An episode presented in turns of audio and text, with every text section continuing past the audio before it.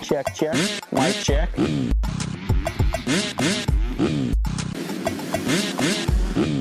Fly Racing.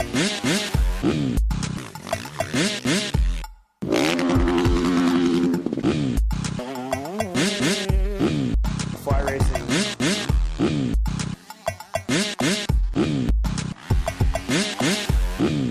Fly Racing.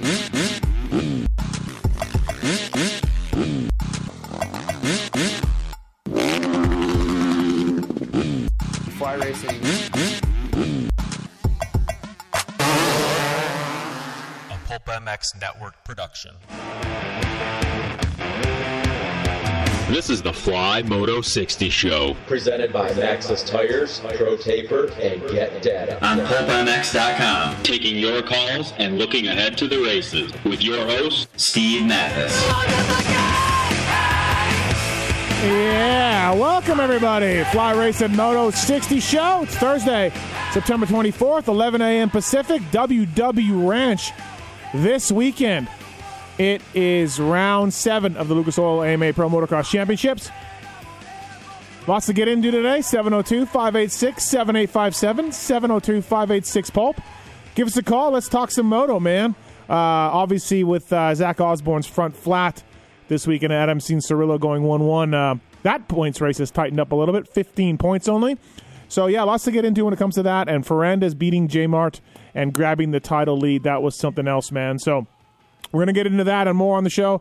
Jason Thomas, Jason Weigandt coming up, of course. Thank you to Fly Racing. Thank you, Pro Taper. Thank you, Maxxis Tires, 100%. And, of course, the folks at Athena all on board with us. We're giving away a Fly Racing Formula CC helmet today. So this is a Formula helmet that's brand new for this year. It's a CC model, a little different shell than the regular Formula. Same great safety features. It's got the Rion in it. It's got the Conehead EPS. It's got a lot of that good stuff.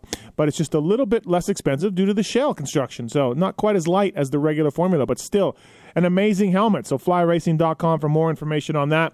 Speaking of Dylan Ferrandis, he won the race last weekend wearing 100% goggles, the official eyewear of Lucas Oil Pro Motocross, and both 250 Supercross champions in 2020, which is Sexton and, of course, Ferrandis. Both trust 100% with their vision. Visit 100%.com. Use the code MOTO60-25 at checkout to save 25% on casual apparel and accessories. So a lot of things that 100% has that you may not realize, and you can save MOTO60-25 to save 25% on all casual apparel and accessories. Athena USA, sister company of the folks at GET. They offer high-performance cylinder kits, pistons, fork seals, rods, valves, clutch fibers and discs, filters, and more. Athena USA, of course, and GET ignition stuff is fantastic. Two-stroke ECUs are selling fast.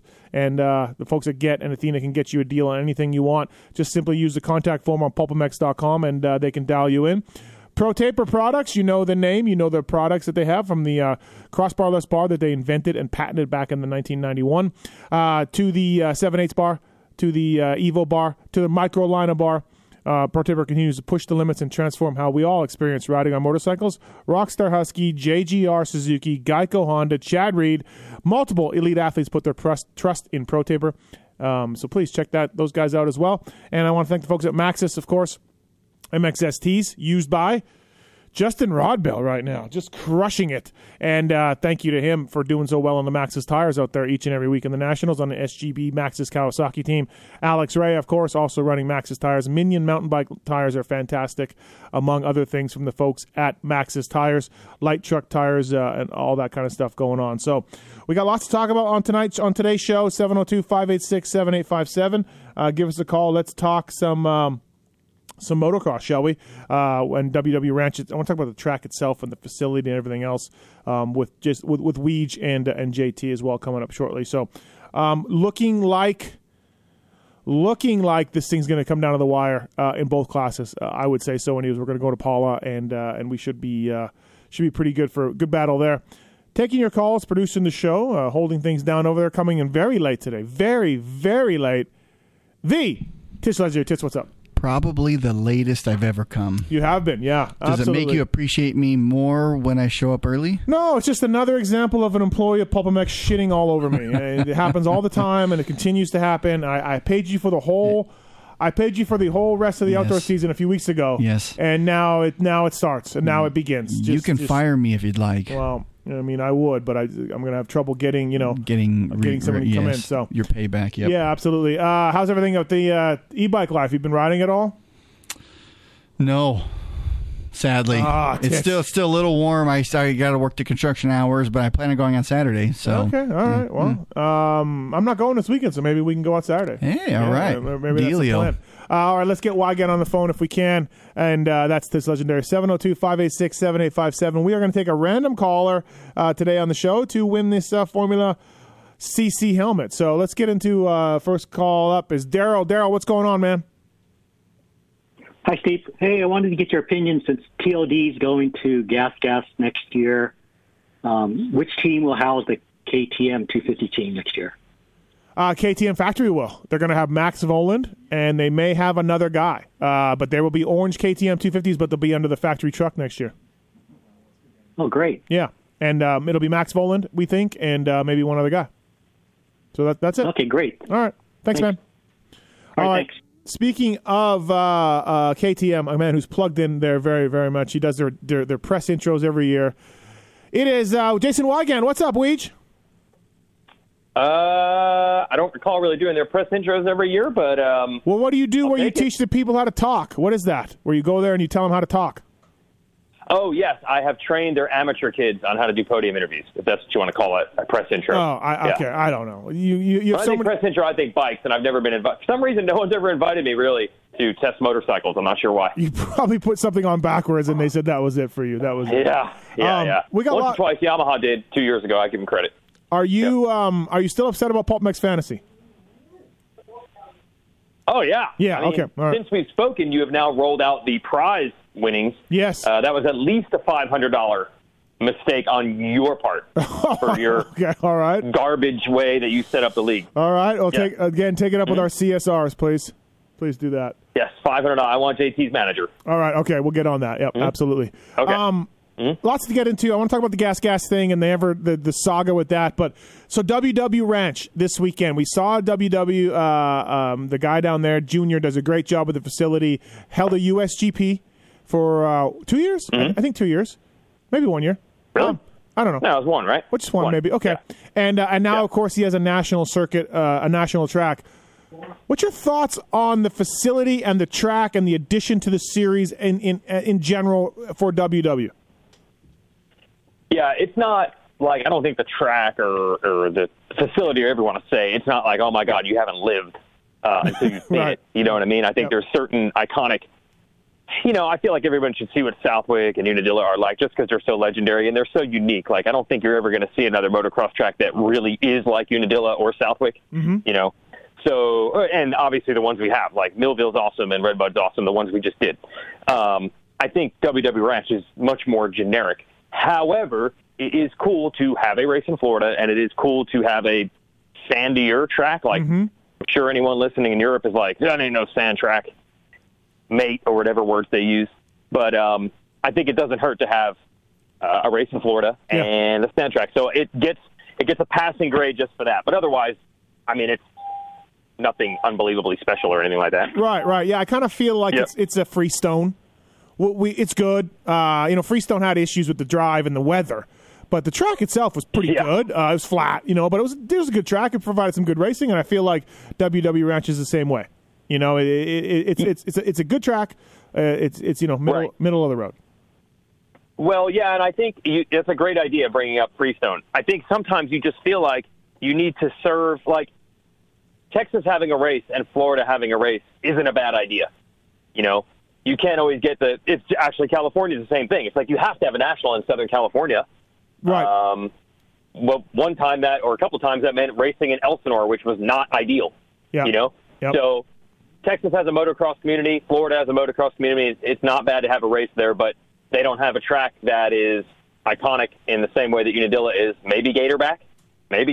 Yeah, maybe. But that's only because Gatorback had a national for a while. So, it's okay. I don't think it's terrible. I know it doesn't have built-in hills. I'm still the argument that I don't feel like the sport of motocross has to have hills to be legit. I mean, people have ridden dirt bikes in flat lands before. It's okay. Yeah. I didn't hear many complaints from the riders about it. So that's kind of what I go by my judgment. Right. Okay, so did you hear anybody bitch about it last year? I thought it was okay. No, I think everybody liked it. Yeah, it was hot as balls. Obviously, the weather was tough, and that's pretty gnarly, and it's going to be pretty toasty this weekend too, compared to what we've been seeing. So, so it looks like I wrote a little bit about this in my column on Racer X this week. I think we're getting them all in. I think we're getting all 9 in. It's pretty amazing, but it looks like it's going to happen. Knock on wood. That's true, but we did, just to keep the tradition going, on Monday there was I think it was you this time that first heard the rumor that this race, WW Ranch, is off. Yeah, no, it was Paula. It was mechanics said. No, I thought you heard WW Ranch. No, it was mechanics heard Paula was off. Oh, I'd heard then. It must have been confusing rumors. Somebody told us we're going back to Millville again because Florida. Oh, remember that? Oh, that was a few weeks ago. Yeah, that was a few weeks ago. WW was off, and we're going to Millville. But no, this was. I put in on one of our group texts this week. I cropped out the name. I didn't want to get the person in trouble, but this person's like, "Hey, I heard Paula's off." So Yes, you said it was a mechanic. Yeah, you said it was a mechanic. Yeah. I thought you said it was WW Ranch was off.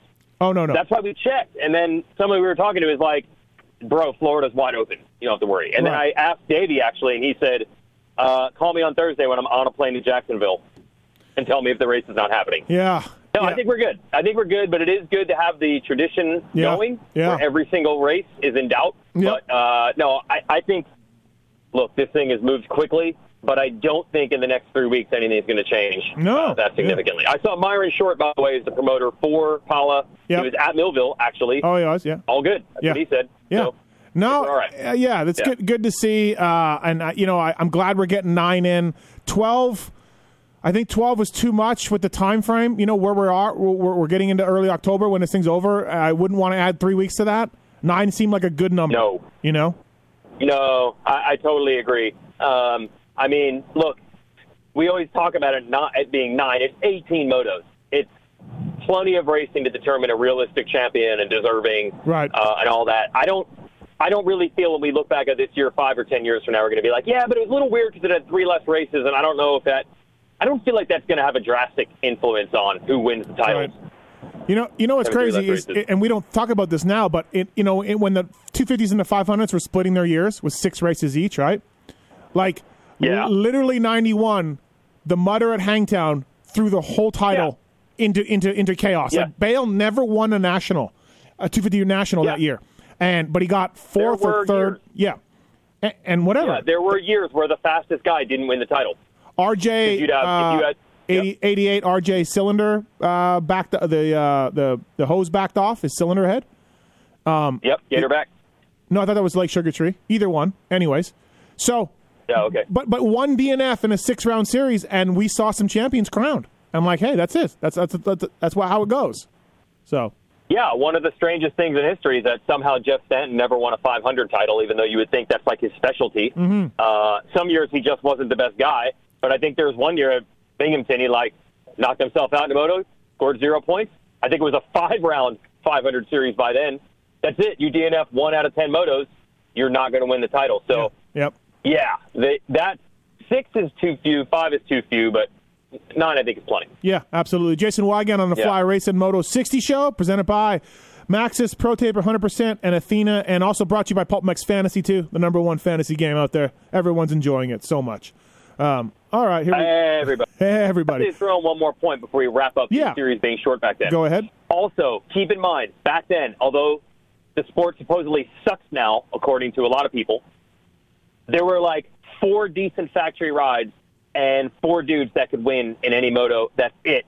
So if one guy DNF, his competitor was guaranteed to get like third in every moto, and there was no way you could make up points. Now where the sport is actually bigger, has more money, has more factory rides, has more talent than it did then in the 80s. It did, by the way. That's just facts. It's easier to make up points in a short series because you can finish 6th now. How was Jeff Ward ever going to finish worse than third in a moto back then? Pretty tough to do. Yeah, pretty tough to do. I mean, there were only 5 factory riders on the track. Yeah. No, absolutely, for sure. In the 500 class, it was ridiculous. Yeah. Yep, all good points. All right, I want to talk to you about this gas thing and Barsha and all that, but we actually have a question, and so that'll lead us into it. Reed, what's going on? What's your question? actually more of a concern. Good thing you're on here, Weege. I'm concerned for Weege and Ralph Shaheen in the 2021 season. Okay. How are they going to differentiate between the red Gas Gas and the red Honda? Oh, Weege. It's going to be a nightmare, isn't it? How's that going to be an absolute nightmare, guys? Honestly, Ralph's going to have some real problems, yeah. Yeah. Yeah, teammate of the Lawrence brothers, Justin Barsh on the Gas Gas. Yep. Weege, what's going to happen? You know what's funny? I've been doing, I don't know how I've gotten away with this. I identify the bike colors and brands just like Ralph does, but for some reason I never got heat for it. And then this year people started saying, why did we start doing that? And I'm like, I didn't start. I've been doing it the whole time. So I was prepared for this. See, this is why we don't say in the red bike. I guess this is why we say in the red Honda. So we've always kept a brand name placeholder in there in case the day ever came. Yeah. So we are ready. Ralph and I are ready to call it on the red Gas Gas. I like that. Yeah, it. I've never noticed you doing it too much. Really, seriously. Ralph is pretty hardcore with it. I've never really noticed you do that. You're right. I guess that's Is it some? I've had this argument all the time. Go flip on an F1 race and tell me that you know every single car at first glance. Oh, you don't. No. You don't. Right. So all these fans who are like, I know who everybody is. I'm like, do you know it in every other race ever that you'd ever watch? Because not everybody's that level of motocross fan that's watching these. So when you and Bob Costas and Ralph get together in your monthly announcer meetings, this is the stuff you guys talk about? Yeah. Like, hey, let's do this? On the golf course. Yeah, okay, all right. All right. We did. Steve's on 4. Steve, you got a Ryan Dungey question? Yeah, what do you think the chances are of Ryan Dungey actually coming out of retirement and actually riding either a Honda or possibly linked to Gas Gas? I don't think it's the Gas Gas. It'll be a Honda if he comes back. And, Weege, you're hearing stuff that it might be tougher for Ryan to come back than he thought as far as funding. Yeah, I don't think a couple of weeks ago it was looking like it was so no chance. I don't even think it was a story. And then I think it was looking better. And now I heard it's pretty much off. Okay. You know, I did obviously see Ryan last week, and he did kind of allude to that a little bit on the TV show that it is not an easy year to be looking for rides or sponsors. So I don't think it's looking very good right now. Yeah. That doesn't sound good, Steve. All right. Thanks, man. Thanks, guys. All right. So the Gas thing, we think we have this handled. Gas is coming in. They've already announced TLD. Press release coming out. Barsha should end up there. We think it'll be Pierce Brown on one coast. We don't know about the other one. This whole Barca Nate Thrasher thing was bizarre, wasn't it? It was something we haven't seen too much of in our sport. No, and it wasn't like a direct trade like you would do in other sports, but I guess it has those like tentacles, tones to it. Yeah. I mean, it wasn't like somebody called and said, "Hey, I got an idea that could work for both of us." I think it was more like, "We want this. Can you help us with this? And we'll let you do that." All right, fine. Is maybe the best way to put it. So, yeah, they found a loophole, I believe, in Nate Thrasher's contract, which was if they switch, even though we all know Gas and KTM are essentially the same. I suppose there was actually something in the TLD riders' deal that said if they were no longer a KTM team, and it is technically no longer a KTM team, their contracts are void. Now, they're certainly free to re-sign, but that was all Star Racing needed. And look, man, this is like Pro Circuit days, right? I feel like if you're a 250 rider and Star comes calling, you answer the phone. So I think that's what happened. Yeah. I mean, you're right about that. Those bikes, those early Pro Circuit four strokes were a lot better than everybody else out there. And they and dudes were definitely taking less money. I'm not saying this is less money, but I'm just saying like they would do whatever it took to get on one. And I think maybe that's where Thrasher was at. Yeah. It's certainly interesting for Barsha too. You know, he's going to lose out on that A-Star gear money, but I understand that they stepped up and they matched it. So this will be a good move for Barsha. I like this move. You know, one of the things he's talked about is the Salt Lake thing, right? Like, I had some conversations with him where he's just like, on this type of track, my bike doesn't work.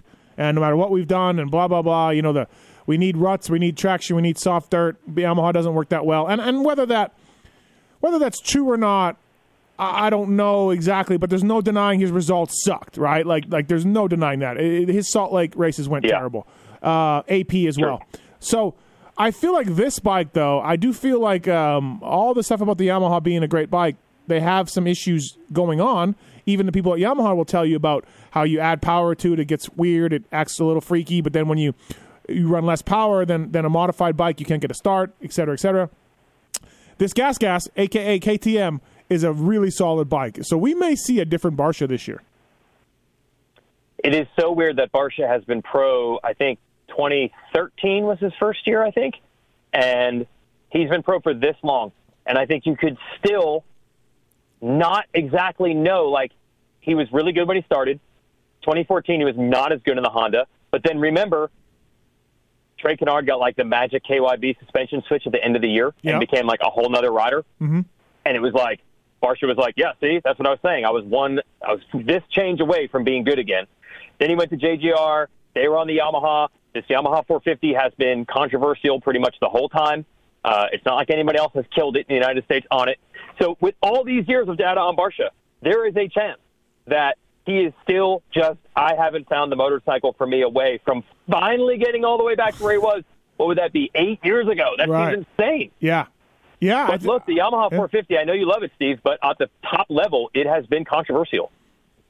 Yes. Yeah, I think even the Yamaha guys know that.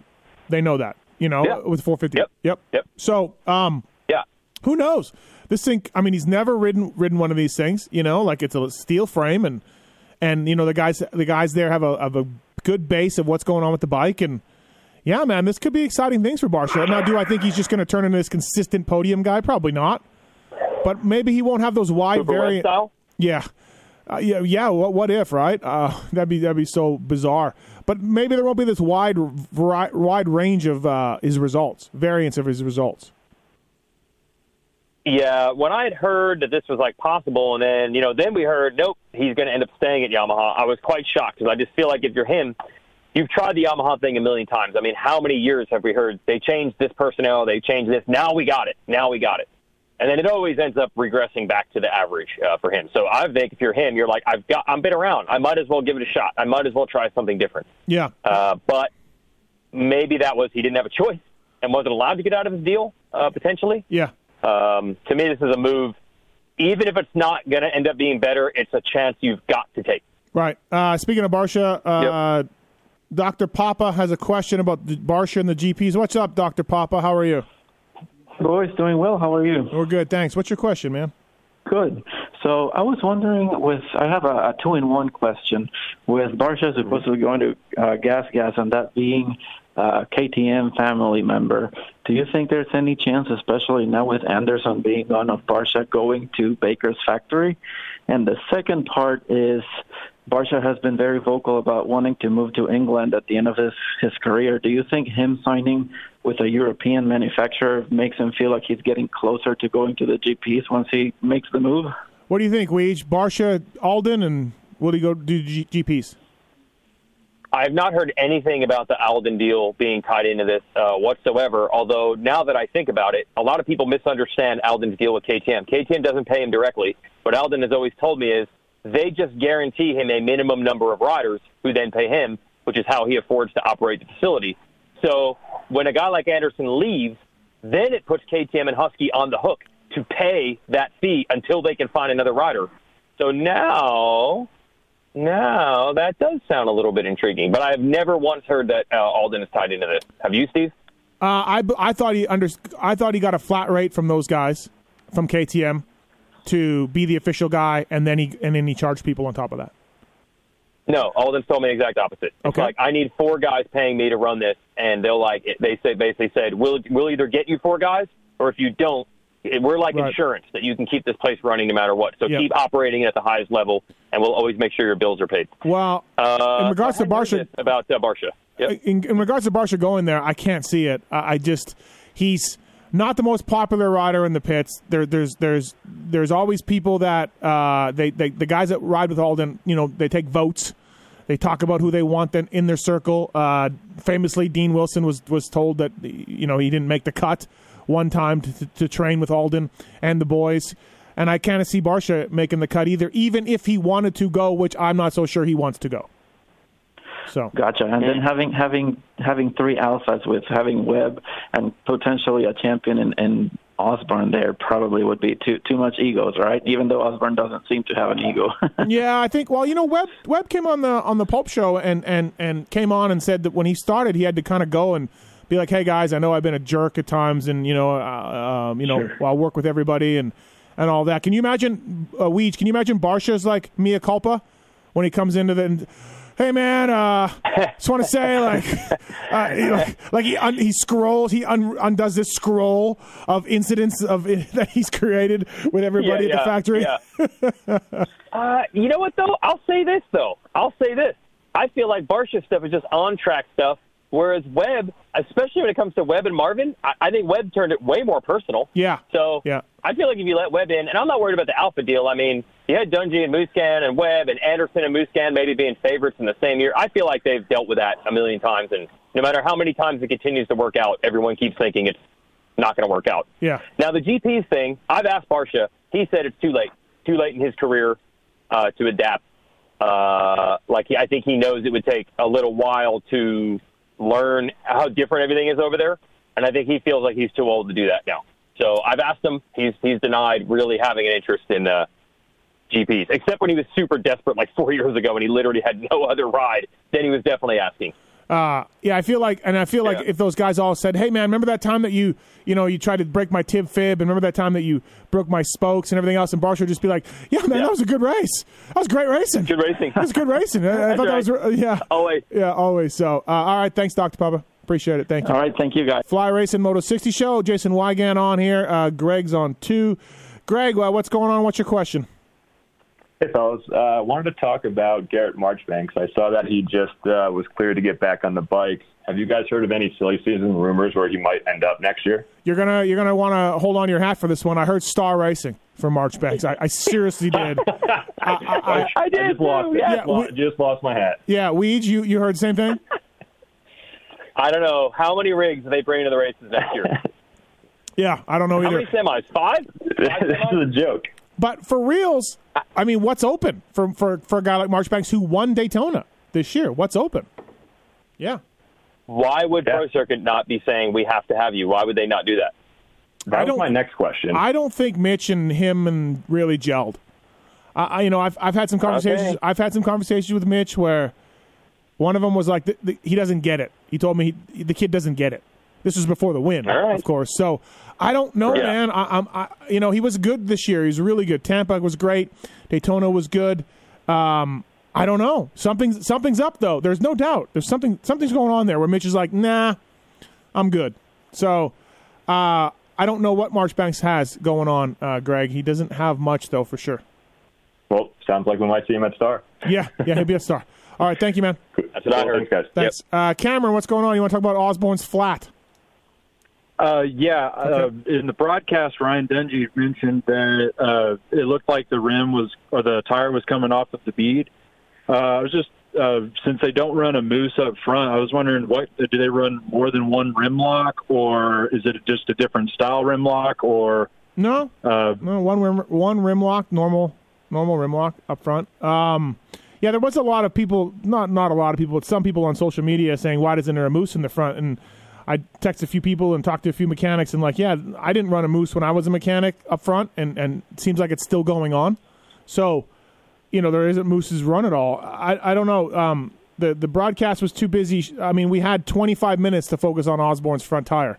So, I guess we gave you all you needed, man. Yeah, I guess there was plenty of time there, Cameron, to look at Osborne's front tire. But, Weege, you got anything more on that? I was actually surprised. I did not know that not running a moose was the common thing outdoors, at least in the front. I didn't know that myself. Yeah. It's just a weird feeling. So I don't know. I don't know if it would come off or not, Cameron, on the front on the front wheel. Like, I guess there's a chance of that. I don't know.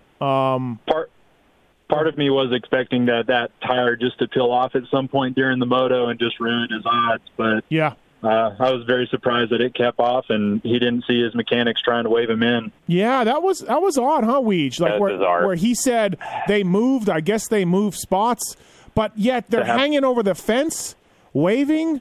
How you not see that? Because you're kind of looking, right? You're kind of looking. That was odd, Weege. The whole thing with why he didn't stop and how he didn't see his team and why the team moved, and I'm confused on that whole deal. Yeah, Steve, obviously you know the mechanics area at Millville. It's literally the distance between the beginning of the first turn and then the beginning of turn two. I mean, it's not very long. Yeah. And you got a nice wide straightaway. They probably did, yeah, they ended up all the way on the front side, like the beginning of it, yeah. And maybe they were in the middle or all the way to the end, but I feel like the distance from the beginning to the end of it is not that far. And I agree, and they're waving and yelling, and you know what I mean? Like, standing over the fence, right. Like hanging over it. Right, so I'm with you, like it seems odd that didn't happen. So anyways, yeah. Hey Cameron, do you want a Fly Racing Formula CC helmet? Absolutely, man. I'm pumped. That'd be cool. Awesome. Thanks for calling in. Stay on hold, all right? We'll get your information. We'll give away that helmet to you. Sweet. Thanks. All right, thanks. That's Cameron. He gets the helmet. Did I put him on hold? Is that the $450 item? Yeah. Yeah. So, I love it. I would prefer that over the expensive one. I would prefer it. Of course you would. Dustin, what's going on? You want to talk about the motocross schedule? Yeah. What's up, guys? What's the question? Hey. Yeah, so I wanted to ask about the motocross schedule. I know there's been some talk about how it's better in the fall because of the weather and all that. Me personally, I have a family, little kids. I would much rather go to a race in the fall than in the summer. So how seriously are they going to be considering that? They're not, right, Weege? Like, there's no... Nope.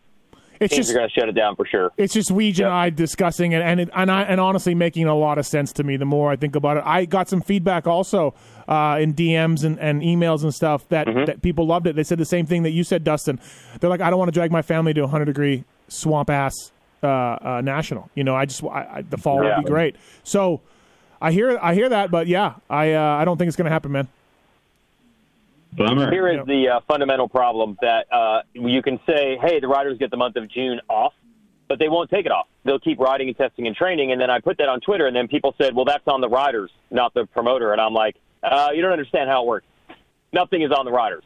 Yeah. What the riders and teams want is what the riders and teams get. No one says, well, F you, you should have been smarter about your training. Like, that doesn't fly. But you have to let the riders and teams and trainers decide. But we don't do anything. Just the way this sport goes. We just don't change anything ever. We don't ever have a governing body to just be like, this is what we're doing. This is what we're doing, and this is the reasons why. You know what I mean? Exactly. We don't. Yeah. You right. Just literally have 14 people debating it from all sorts of different angles. Well, you always say, the riders and teams, they wag the dog or whatever. The tail. Yes. All right. Yes, exactly. So you can't just say, this is the schedule. Screw you guys, deal with it. It doesn't work that way. It's what the riders and teams want, which, by the way, they're the ones spending all the money. So I don't totally disagree. That's why they have that kind of leverage. They're spending the millions to put these dudes out there. Yeah, no, there is some of that too. But you also, you know, everyone has their own agenda and own biases, right? So sometimes you just got to like say, listen, you know, but whatever. Hey, Todd, sure. Todd's got an e-bike question. What's going on, Todd? Steve, how are you? What's happening? Not much. Quick question for you. Hey, I listened to your podcast with Keefer a while back on the Intense Taser MX Pro. Yep. Great job. Loved the podcast. Kind of made the decision on, I think I'm going to swing for it and get one. Nice. The issue with the, you talked highly about the new Shimano motor, but I'm hearing there's recall issues. Do you have any updates on that could slow production down? Yeah, probably going to be the end of November now or middle of November till they're all up and going. The issue they're having... It wasn't on the Intense. It was on bikes that use a cradle underneath the motor. Those bikes had an issue with the new motor, and so there was a recall for the motor. But it doesn't affect the Intense guys, but the Shimano guys still said, "Too bad, we're gonna fix the motor for you anyways." So yeah, it's gonna be a little bit of a time on that. Okay. But they are gonna upgrade the regular tasers with that motor also down the road. Gotcha. Cool. So, also, 100%. Do you wear a full face helmet or half helmet?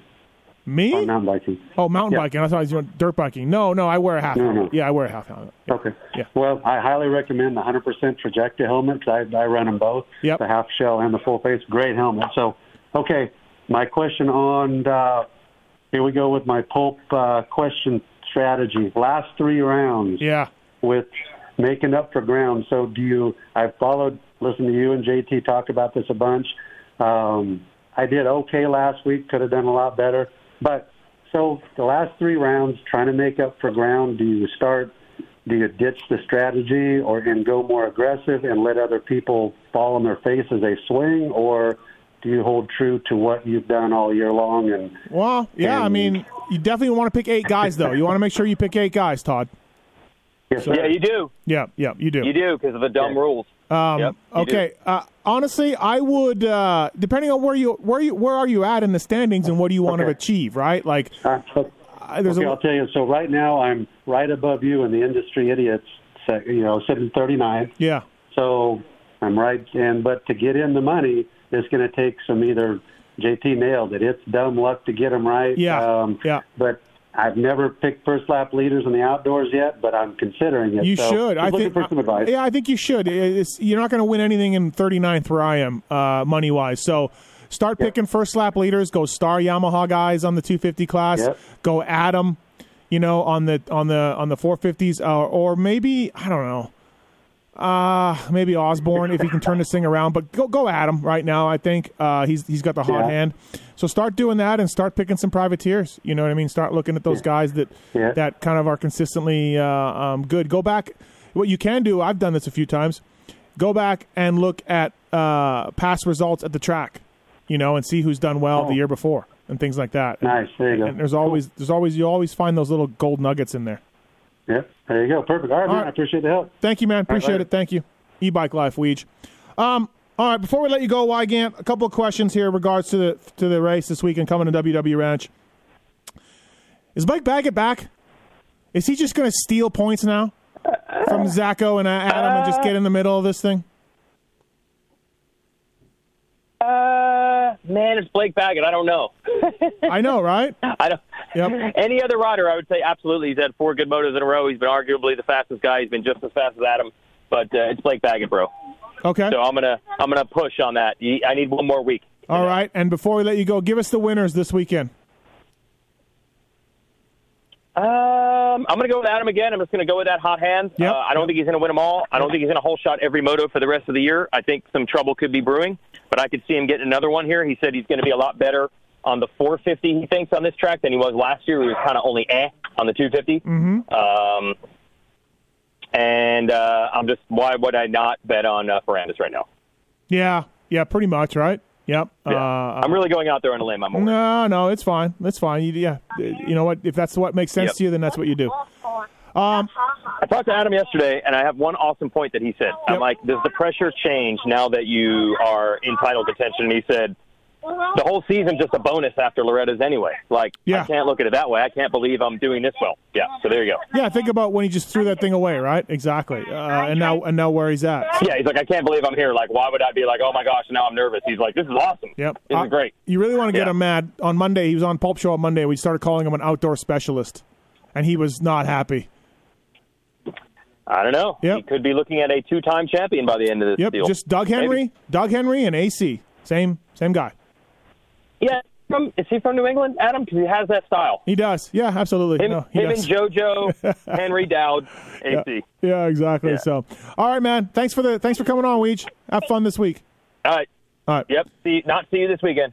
See you. Absolutely. That's Jason Weigandt, Fly Racing Moto 60 Show, flyracing.com for more information. Their 21 stuff is out now, and across the lines, they've made a lot of improvements. They've made a lot of innovations on the line, including the getting rid of zippers on the light pants and just using the BOA. They got that Formula helmet. They got the Formula CC helmet as well. Each and every year, the guys at Fly Racing are doing some cool things. So please check it out. Go to your local dealer or e-tailer and go to flyracing.com. to see all the latest and greatest from those guys.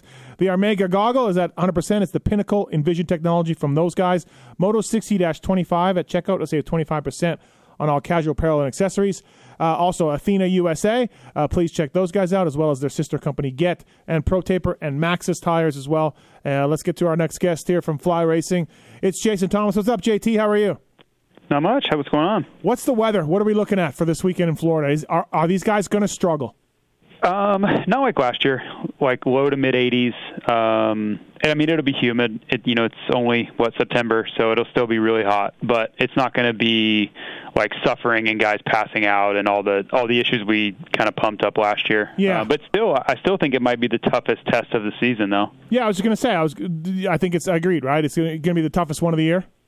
Yeah. Which we're grading on a curve a little bit, but still, I think if you are a little bit less fit than the guy next to you, it's going to show up, certainly on Saturday versus Spring Creek where it kind of didn't matter. Like, guys were not getting tired at all, and it was kind of a perfect day for racing. I think this will be a little bit more of the summer sufferfest we're used to for this series.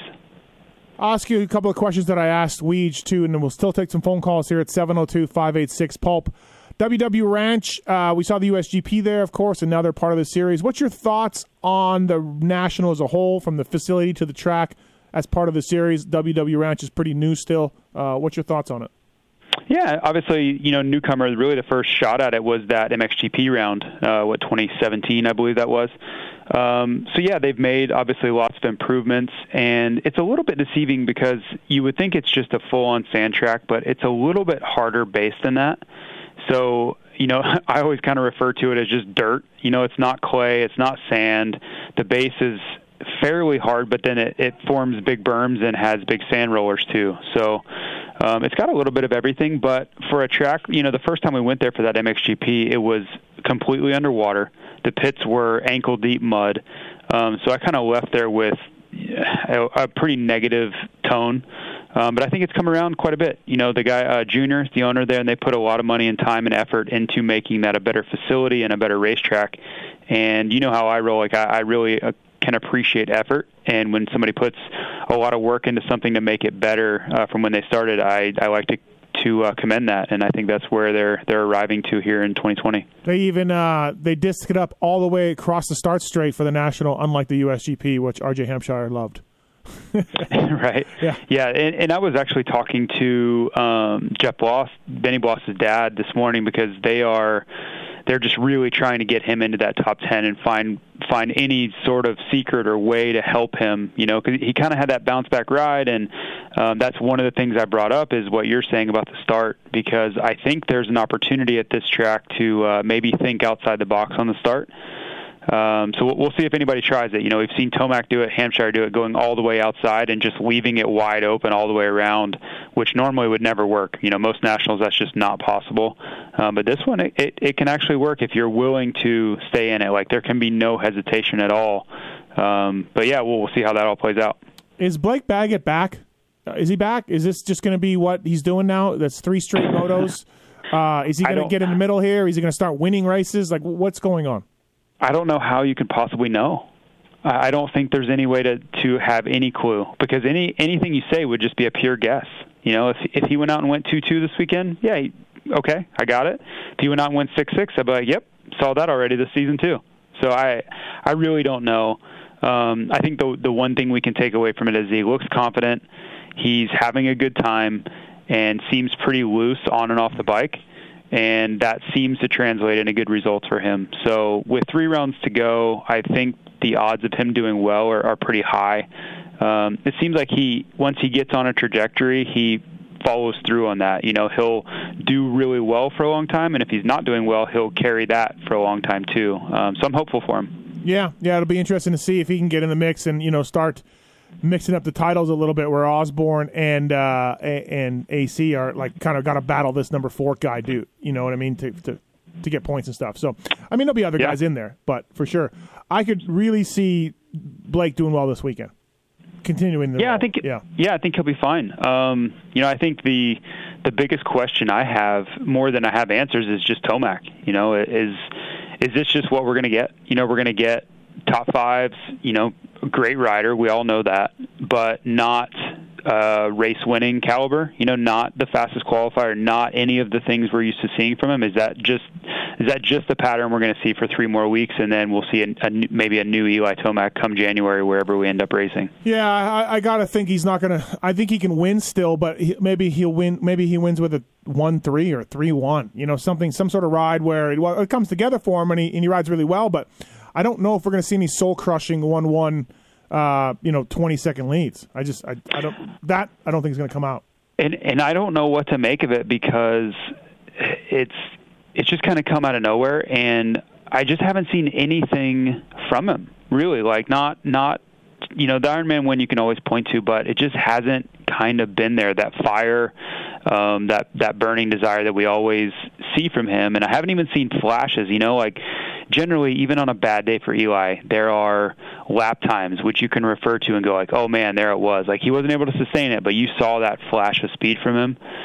And then to kind of add into that, last year he really struggled in one of the motos at this track. You know, we were joking about another, you know, Tomac Norin battle for the ages, and it was at this WW Ranch track. So I don't know what we're going to get. Even going back to the MXGP round of this track, you know, he won one moto, just a blaze of glory, and then the second moto he just didn't quite have it. So maybe more of the same, maybe one good moto, one bad moto, which has kind of been his pattern for this race. Remember, I told him not to bury it in the turns. Remember? You did. Yeah. You did. You really had some insight for the three-time defending champ. Totally turned it around for him. All right, let's get some phone calls here. First up is Will. Will, what's going on? You got a Millville question?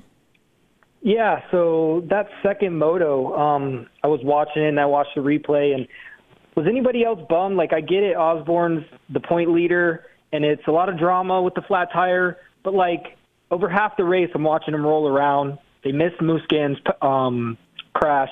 Didn't get to see much AC going 1-1 for the first time. Like, I don't know if it would have been cool if I could talk to Weege about it, but does he have any control over that, or they just they follow who they follow and he has to talk? He doesn't have any control over that. Director fixed that. And I'm with you. I side with you. Like, it was, I get showing him a little bit and he's got an issue. And I brought this up on our review pod. They couldn't do a picture-in-picture with that. It doesn't work. Not enough cameras. So that I get that. However, as much as I'm agreeing with you, I can understand the other side, right? Where you're like, there's drama. This tire could come off at any time. So let's keep that on the drama and everything else. It was I side with that they should have cut away from it, but I understand them not, right, JT? Do you get that, or are you on one side or the other? No, I was fine with the drama. You got the points leader in a really precarious position. You don't even know if he's going to finish because that tire kept wanting to come off the rim. So I think you kind of had to stay there. But I'll tell you, I think what our sport needs is we need the double box. You need, just like any other F1 or whatever, they would go double box. They would have the race for the lead in one corner, and then they would have Osborne drama in the other, so you don't miss anything. And I don't know how technologically advanced that is or what it takes. I would guess it's just lack of staff or something that I don't know about. Well, we covered this on the review show. Maybe you weren't listening, but we said they can't do it because that's what I said. We said they don't have enough cameras around the facility to keep, like, they only have a camera for a section. Lack of staff, so that's it. They can't keep two cameras on one section, right? Got it. Okay. So, I remember the talk about cameras, but I did not know that was specifically the point. Yeah. Okay. I'm with you. Totally put two boxes on there, right? And then because at one point during the lead, Baggett was under a second. I was watching from home on the timing, and I'm like, oh my God, Blake's on him, you know, and we never saw it. So I get you, Will. I'm going to side with you. JT will take the side that he wants the drama, and I can't argue. I can't say that's a totally. Usually, JT's points don't make any sense. This one does make sense. I get it because if the front wheel comes off, Osborne throws his hands up in the air, drops his bike, whatever. You want to capture that. You know, you do want to get. Yeah, I agree. So all right, thanks, Will. Thanks, guys. Thank you. Chandler's on 6. Chandler, what's going on? You want to talk about tires? Yeah, well, actually, kind of. Two questions, piggyback off what the last guy was just talking about, but if the rear tire on Osborne's bike was flat, would it have made any difference for him, better or worse? It would have been better. Yeah, it's not great, but he would have done better. Yeah. Okay. And my other question is, JT was kind of saying that this weekend's track is it's sand, but it's more like dirt, so would you see a sand tire, or are they going to stick to the regular dirt tire? They'll go full scoop. They may have to compromise in a few areas, but yeah, there will be no doubt. And it's really been the trend. If you can get away with it, and they've made a lot of modifications to that type of tire to give it a little bit more side grip.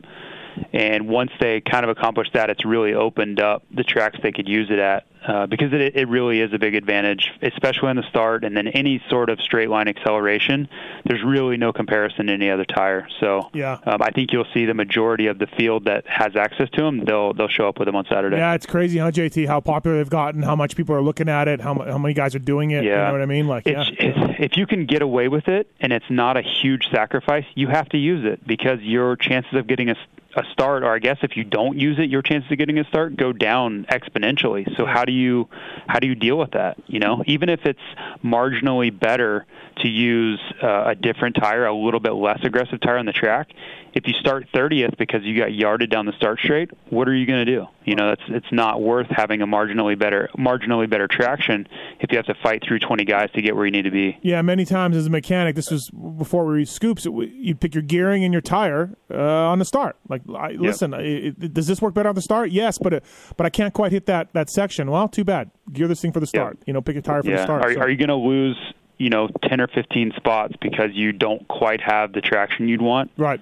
Yeah. Probably not. Nope. But are you going to finish 10 spots better because you started fifth? Yes. Yep. That's what it comes down to. Thanks, Chandler. Thanks for the call. Fly Racing Moto 60 Show presented by GET, Athena, Maxxis 100%, Pro Taper guys all on board with us. Jason Thomas on the line. Dan, you want to talk about some 250 teams? What's going on? Yeah. So I know that KTM's going full factory with the Red Bull side, and how difficult is it going to be for Honda to make it a full factory 250 team with no main sponsor? What do you think, JT? We're talking about Geico, right? Yeah. I think they'll pull something together. Honestly, there's no way to possibly speculate on what's going to go on because there are so many decisions that still have to be made between how much support is Geico willing to lend, and if Geico's gone, if they don't get the financial support they need, how much is Honda willing to step in to fill in gaps? And then that trickles down to how many riders can they have, and then how many sponsors can they pull together too? Because I don't think they're going to get the one sponsor that fills in that amount of money. I just don't see that happening in the time frame and the financial climate we're in. But I do think they'll bring in some extra sponsorship that's going to help in that aspect. What I don't know is where do they go from here as far as who do they sign, how many riders is that involved, who do they let go? There are just so many questions that I feel like I'm pretty clued into a lot of those things, and I even have no idea. There's some really smart people over there, and a lot of people want to work with that team, which helps, but they don't have a lot of time, and they have a lot of things to figure out before, forget about going racing in January. You have to be ready to roll by October, November, so you have time to test and get your guys, in-house and all the graphics and everything working. There's just a lot of steps that have to be done in a very short amount of time. Yeah, Dan, there's even been talk of we can't, if we don't have the funding, Honda, will you put a 250 guy in your truck? Honda said yes. That could happen with a guy or two, depending on so you could see whatever sponsor Geico gets, Chewy dog food, and then there'll be a Chewy dog food 250 team, and then maybe one guy over on the factory team, like a Jet or somebody like that, if they can't swing it. But they're trying. I think, JT, they're going to downsize, no matter what happens. That's for sure. Right, yeah. Even if they get a title sponsor, which will be tough, they'll still downsize for sure. So without giving away details, it's a really good deal for that team to have Geico on board, and to lose that, I don't see how it's possible to think they wouldn't downsize. That's just a natural step when you lose your title sponsor of several years. That's not to say they won't be able to rebuild and go back to that size in a year or two, but I think for 2021, that's a pretty obvious result of this thing. Thanks, Dan. Appreciate the call. Yeah, Thank you. Cool, thanks. No problem. Kicker Bob has some fantasy questions. What's up, Kicker Bob? Hey, Steve and JT. Two or three questions here. First one is, JT, I hear you're doing a show on your own, podcast or live? It's a podcast, yeah. Just my own little rant. Well, it's not ranting. I just kind of break down the races each weekend, and it was just kind of something I'd wanted to do for a long time. So, yeah, it's been a pretty fun little deal for 2020. It acted like or sounded like you're backing up Steve with a lot of it, so it sounded good. Making up all my points, I'm sure, stealing all my material, stealing all my points. No, you know what the biggest thing for me is Steve does such a great job with all of our shows, and we lean on him really hard to steer the ship, right? He's got to have all these notes, and he's got to have direction. Sure. So when I finish a point, he can go steer it wherever he wants, and he takes us into different subjects, and he's always the guy that does that. Sure. So I wanted to have my own show where I could kind of steer into things that I wanted to, and that's just, there's nothing wrong with, I think Steve does an amazing job, and that's why these shows are successful. But it's also been fun for me to touch on subjects that I wanted to, and just to have my own platform. And obviously being under the PulpMX umbrella, it all kind of works together. Sure. You're not going into another After Dark thing, are you? Me, no, that's Kiefer's proprietary territory. Steve, have you had anyone else say that they have had their fantasy profile hacked? No, nobody's told us that. No. You guys would love this one. This is, I thought it was JT at first. It is actually Weege with a girl's hairdo on that hacked my profile picture. Oh, the avatar. Yeah. Yep. Yeah, Marks, I heard about this. I haven't actually. We're going to do a fantasy pod this afternoon. I heard about this. Yes. Mine is Weege with a girl's hairdo on. Right, yeah. No, Weege is he's very upset with the way the fantasy. He's taken it to CSR. He's got nowhere with that. He's taken it to Marks on Monday night. He got nowhere with that. And so we're having some fun at his expense. He's going around to the different fantasy people trying to get his points for his seven guys, and it's just not going to work. He's got to take responsibility for this. He's not. Yeah, he's not. I know, but he needs to. He's trying to deflect blame when he needs to look right in the mirror. Yes, absolutely. So, hey, the launch system you were just talking about, the new one that you were advertising. Acela, yep. Anyone using that pros-wise yet? I know the Rockstar guys were using it. I don't know if they still are or not. Some guys are for sure using it. It's out. Cool. It's available, but I haven't. I noticed. Maybe it was Dino. He was using his foot. Right, with the front brake to try to set his device, and I was. Mm-hmm. This was a couple weeks ago, and I meant to go ask the Pro Taper guys because why you don't need to do that if you have it on your bike. So I was meant to go ask why did Dean take it off? Because you don't need to do your foot and the front brake if you have this thing. So yes, it's available, it's out, but I don't know why I saw Dean not using it. Maybe they ran out of him. I don't know. Sure, cool. So, all right, hey guys, have a great weekend. Thanks, Hicker Bob. Thanks for the talk. Thank you, Aaron. What's going on? You want to talk about the MX series? Aaron, you there? Yeah, I'm here. What's up? So I want to talk about our boy AC.